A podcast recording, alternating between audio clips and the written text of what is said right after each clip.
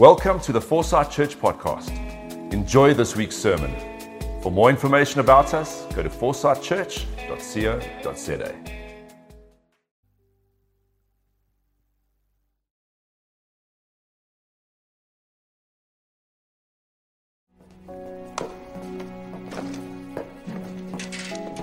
Oh, well, not quite your storybook ending, huh? Not for us, anyway. But you men played like champions. You never gave up. And champions hold their heads high. What you achieved goes way beyond the win loss column or what's going to be written on the front page of the sports section tomorrow. You've achieved something that some people spend their whole lives trying to find. What you achieved is that ever elusive victory within. And, gentlemen, I am so proud of you. I came to coach basketball players, and you became students. I came to teach boys, and you became men. And for that, I thank you. Rich men. Rich what? Richmond. Rich men. Rich what? Rich men. Where are we from? Richmond. What's my hometown? Richmond. What we love? Richmond.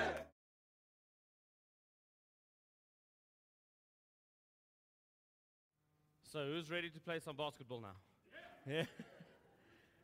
Yeah. no, foresight. Come on. Where you from? Good morning, friends. How are you doing today? That is wonderful. That was some incredible worship and some good words. Thank you so much, team, for leading us there. I have the immense privilege of teaching on two of my personal gifts today teaching and encouragement. So, after today, I hope that you feel taught and encouraged. All right. So, but before I jump into the preach, I want to ask a question. Have you guys heard of the superhero that gym way too much with a lisp? He's Thor. so that's my dad joke for the day. I hope you guys enjoyed it as much as I did enjoy telling it. All right, so friends, we are still stuck in Romans 12 from verse 6 to 8. So let's just read that again. We have different gifts according to the grace given us. If a man's gift is prophesying, let him use it in proportion to his faith. If it is serving, let him serve. If it is teaching, let him teach. If it is encouraging, let him encourage. If it is contributing to the needs of others, let him give generously. If it is leadership, let him govern diligently. And if it is showing mercy, let him do it cheerfully. Now, friends, today we are going to specifically be looking at teaching and encouraging. And I think the best place to start is quickly to explain what these two gifts are. All right, so teaching. The gift of teaching is the ability to gather vast amount of information, breaking it down into small digestible chunks, and then giving those chunks to people for their embetterment. Teaching is always an outward focused gift meant to improve the people that you are busy teaching. And I want to quickly set something straight. Teaching does not mean you need to be the preacher. It doesn't mean that you need a platform. In fact, one on one teaching is probably the place where, in my personal life, I see the most growth in people. Because you get to have a decent conversation opposed to not being able to interact. The gift of teaching does not need you to be a public figure. So get that out of your mind immediately. You might, you might have scored high on teaching, and then you think to yourself, Never in my life. I'm not a school teacher. I've never been on the stage. I've never had a podium. I've never had some scope to do this. You don't need any of those things to be a phenomenal teacher. James 3 says this about teachers because there's a warning on being a teacher as well. James 3 says this. I'm going to read it, I don't want to get it wrong. Not many should presume to sit in the office of teaching because we will be judged more strictly. Now, that's a little bit scary. I'm not going to lie because I love teaching. But there's a massive reality that the thing that we are busy with, teaching, carries immense weight. There is an immense responsibility. And that's why, if you look at people that have teaching as a gift, you'll find that they often seem obsessive. They love the truth and getting down to the heart of a matter. They love to have knowledge that doesn't make sense necessarily for the heart of what they're talking about. But teachers are usually fun people to talk to because you can talk to them about a vast variety of things because they get intrigued and then they gather, get information more and more and more. And then at the point where they start teaching it, they have the ability to put bits and bits and bits of it down. And in that, that immense responsibility, we know that we stand and before God, we need to give account to every single word that we have said. And that's both terrifying and both wonderful for me because that's how involved God is with each one of these gifts. And you know what? The one thing that I love about this gifted series so far is that it reveals so much more of the giver than the receiver. Have you guys thought about it? If we read these gifts, it's incredible to see what God is wanting to give us. And that tells me that God is so involved that we can't not be involved with what He wants to give us. So that's in short, quickly, the gift of teaching. A quick description of encouragement. If you think of the word encouragement, what word is right smack bang in the middle of it? Courage. No, you can't say courage. Huh? A horse and carriage. Huh? Come on, give me courage. Yeah. All right. So, encouragement. The purpose of this gift is to build others up, giving courage to other people, specifically in difficult times. Now, we see many, many, many movie clips using this gift to get you to want to play basketball, to get you to want to go back on that field. Facing the Giants is full of many encouraging speeches. If you haven't watched it yet, do yourself a favor. Facing the Giants. We don't play any football in South Africa. We do real sports. Um, but uh, we tackle people when we want to tackle them. Come on, man. So, um, but yeah, there are many forms of encouragement. And it's incredibly, incredibly beautiful because this gift has the ability to reach somebody that feels intimidated and that feels disheartened. Somebody that has kind of lost their way, not being able to pick themselves up. And you know you've, speaking, you've spoken to somebody with this gift because there are a couple of things that leave you once they leave you. You always feel better, you always have hope, and you always seem to have a smile on your face. Now, think of this. Who of you have ever walked away from Dave not feeling this way? Huh? I told you you made the preach. You had no idea what was coming. He was scared. He thought I'm going to make a joke. But it's incredible. Whenever you speak to Dave, his joy somehow transfers onto you. And it's incredible. And that's exactly the gift of encouragement.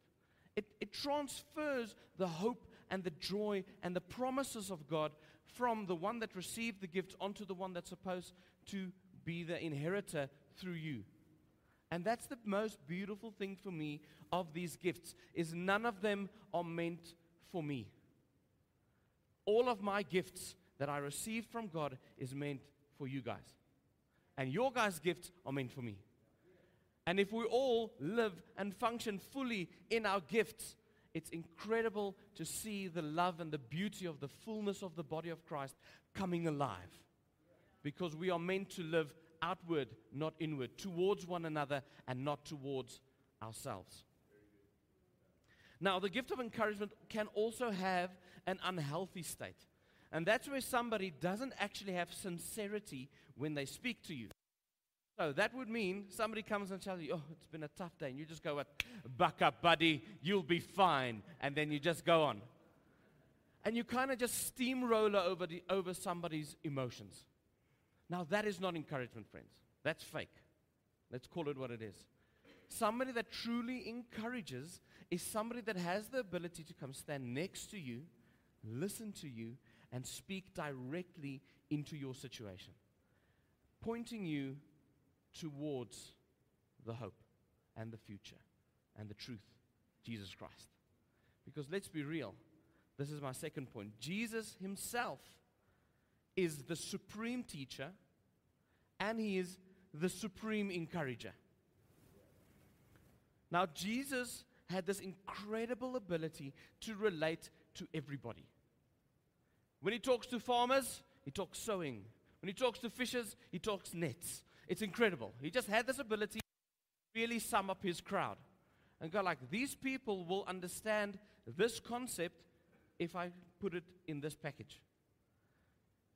He had the ability to teach people where they're at and not teach people from where he's at, but actually to reach into their situations. Now, he loved using parables. It was his primary way of teaching people. And I like calling a parable a picture of words. Because when you read them, you can really imagine a sower walking around sowing seeds, and you can see the seeds fall on the different places. Nobody did it better than Jesus. And the reality is, when he spoke to people, they had nothing different than us. They didn't have less fear, they didn't have less anxiety than what we are going through today. We might think, oh, I'm so unique because I'm so scared.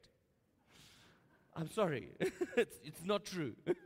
the reality is that we as humans have always been humans. The way that Jesus taught is still 100% applicable to us today. Now, we see this incredible, incredible portion of Scripture in Matthew 14.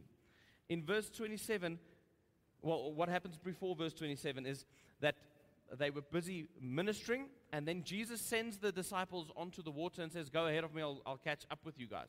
And a storm breaks out. And in the midst of this weirdness going on, all of a sudden the disciples on the boat see somebody walking on water. And you know their immediate response, of course, is, Oh, wow, it's the Lord, he's come to save us. No. What do they do? It's a ghost. What do we do when we see God showing up in our tough situations? We don't want to believe it's Him. Nothing has changed in the way that we react to God, but still Christ comes and He walks on the water. And you know what He does? He calls out and He says, Don't worry, for it is me. I'm going to read the scripture. It says, Take courage. It is I. Do not be afraid.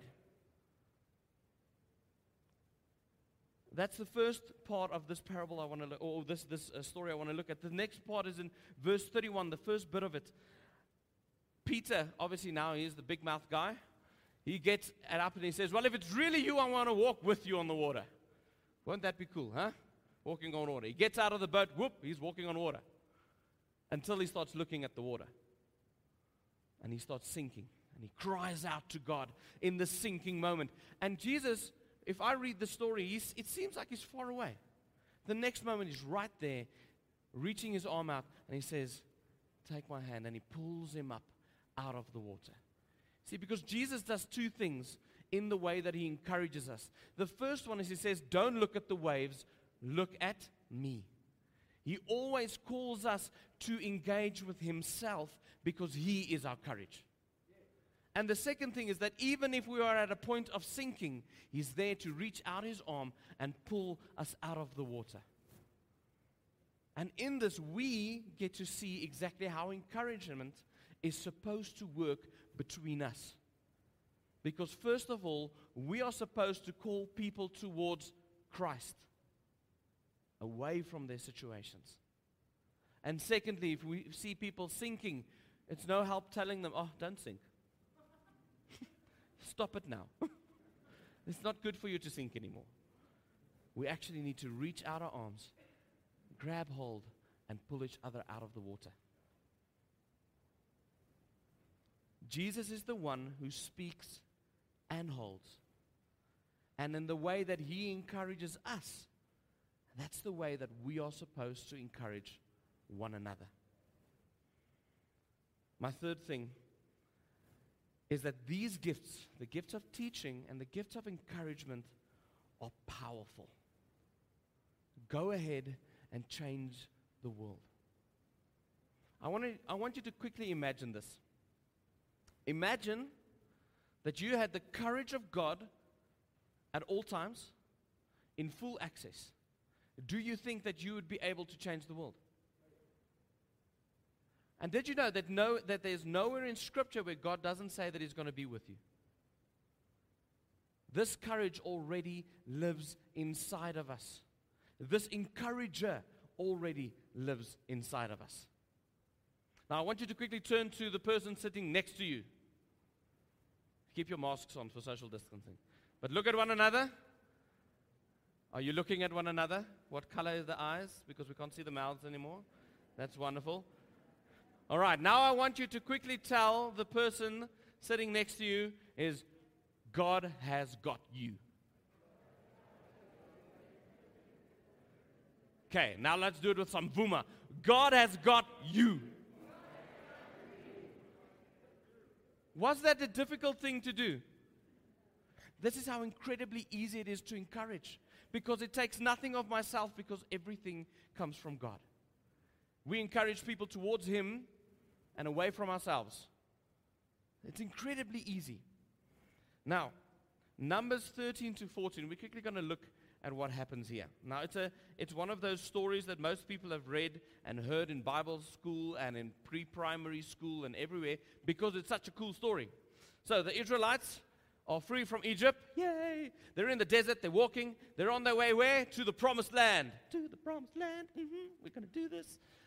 And what happens? Moses sends 12 spies into the promised land. Those 12 spies go and they see incredible things. I mean, there's grapes the size of your fist. And it's like, it's just like, what's going on here? This is incredible. And they come back to give people account of what they encountered in the land that God promised their forefather Abraham for them to inherit. And what happens? We know all 12 of them come back and say, Yes, let's do this. We got this. No. See, the tendency that we have is that two out of 12 people have the ability to see what God wants them to see, and the other 10 seem to just miss it completely. Because two of them were looking at the grapes, and 10 of them were looking at the giants. Now, the two that came back, they said, No, man, God is on our side. We can do this. But the 10 started spreading rumors around the rest of Israel. See, the gift of encouragement in its negative form is equally powerful to the gift of encouragement in its positive form. If you spread bad account, you will reap bad reward. It's as simple as that. And it's a hard condition because some people see grapes and other people see the giants. Some people see the promise of God and others see the problems that stand in the way of receiving the promise. But Jesus encourages us and he says, I am with you. And the result of this story is that God gets angry at, his, at, at Israel. And he says, Listen, guys, I am angry that you didn't obey me. Because I told you that that land is yours. I have given it to you, but you don't want to believe me. And you know what the crazy thing is? If you go a little bit further to Numbers 14, um, verse 20 to 24 says this The Lord replied, I have forgiven them as you asked. Nevertheless, as surely as I live, and as surely as the glory of the Lord fills the whole earth, not one of these who saw my glory and signs I performed in Egypt and in the wilderness, but who disobeyed me and tested me ten times, not one of them will ever see the land I promised on oath of their ancestors. There's a reality to giving bad encouragement. And friends, we need to realize that our words have immense power because God says, and it happens, and we are designed in His image. What we say matters. The way we say it matters because we have the ability to lead people to the grapes or let people only see the giants. And you know what? They ended up wasting 40 years and an entire generation because not one of them got to go into the promised land. The only two people that got to go in was Joshua and Caleb, the two spies that came back with good report. There are consequences to what we say. You can either be part of what God is doing, or you can miss it. Now, I, I made a little rhyme for us to pray for ourselves for this. And I want you to say it with me. It goes like this Lord, give me eyes like those two spies to see the grapes and not the giants. Okay, now let's do it all together. Lord, give me eyes like those two spies to see the grapes and not the giants. Now, friends, I want to encourage you with this. The grapes are there. It's very easy for us to not see them because we see the giants. But yet again, God never promises no trial, but He promises victory for us because He will never fail His own words. So, whenever you're feeling down, you know a rhyme now to get you out of that. Give me eyes like those two spies to see the grapes and not the giants. Yeah. All right. Now, the great thing is, we have eyes to see and a voice to speak.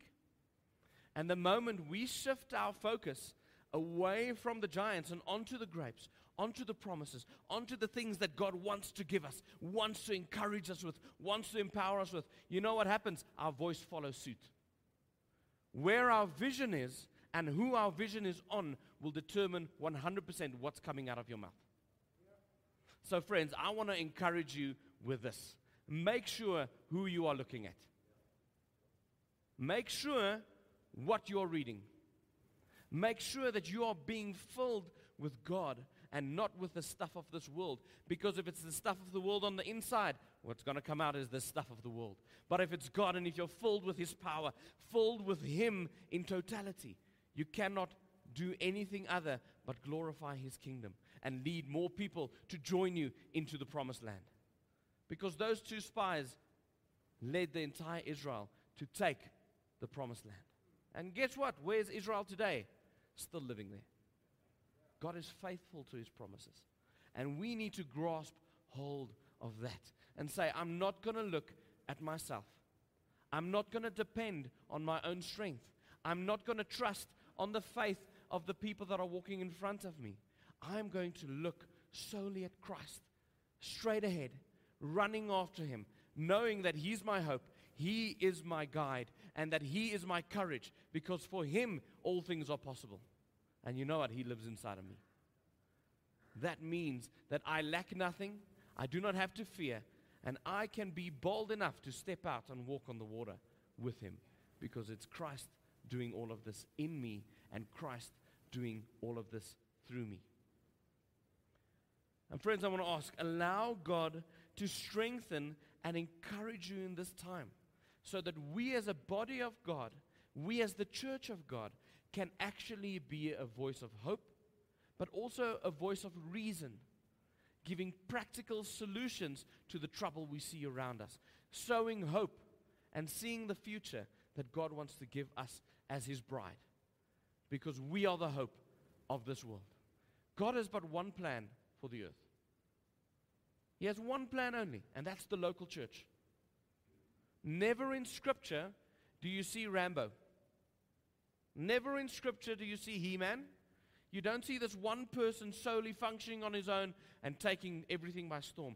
Everywhere, the, the story of God and the way that God wants to work with us on earth is through the local church.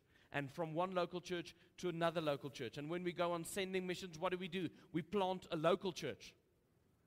We don't hang on the lips of prophets, we hang on the lips of our, of our God. That is the reality that we live in. So, we, as the hope of this world, need to make sure where we are listening and where we are receiving our information from. Friends, I hope that today, in me screaming at you a little bit, dancing around, giving you courage, that you will know that this is a gift for all of us. I want to remind you that even if you didn't score high on this, courage and encouragement comes from God, so it's not dependent on your score test. It's something that we all can focus on. It's something that we all can live in. And it's something that we all can be for one another. So, friends, let's go out this week and add onto the other gifts that God has already given us and say that I am going to be the encouragement that the world needs. And I'm going to teach the world God's truth and not only what they see around them. Let's pray. Jesus, you are our supreme teacher and our supreme encourager. And what an incredible, incredible privilege it is to know that you are with us every step of the way. When you are far away, we get to see you coming and drawing you closer to us. And even if we're sinking, you're the one pulling us out of the water. And Jesus, today, our biggest prayer is that we not have eyes like those ten spies, but that we have the eyes of the two spies, that we can see your grapes and not the enemy's giants. Thank you, Jesus, that the victory is won because of you and that we get to live because of you and in you, and that you call us into more than we can ever dream for ourselves. Help us to be the hope of this world. We pray this in your beautiful name alone. Amen.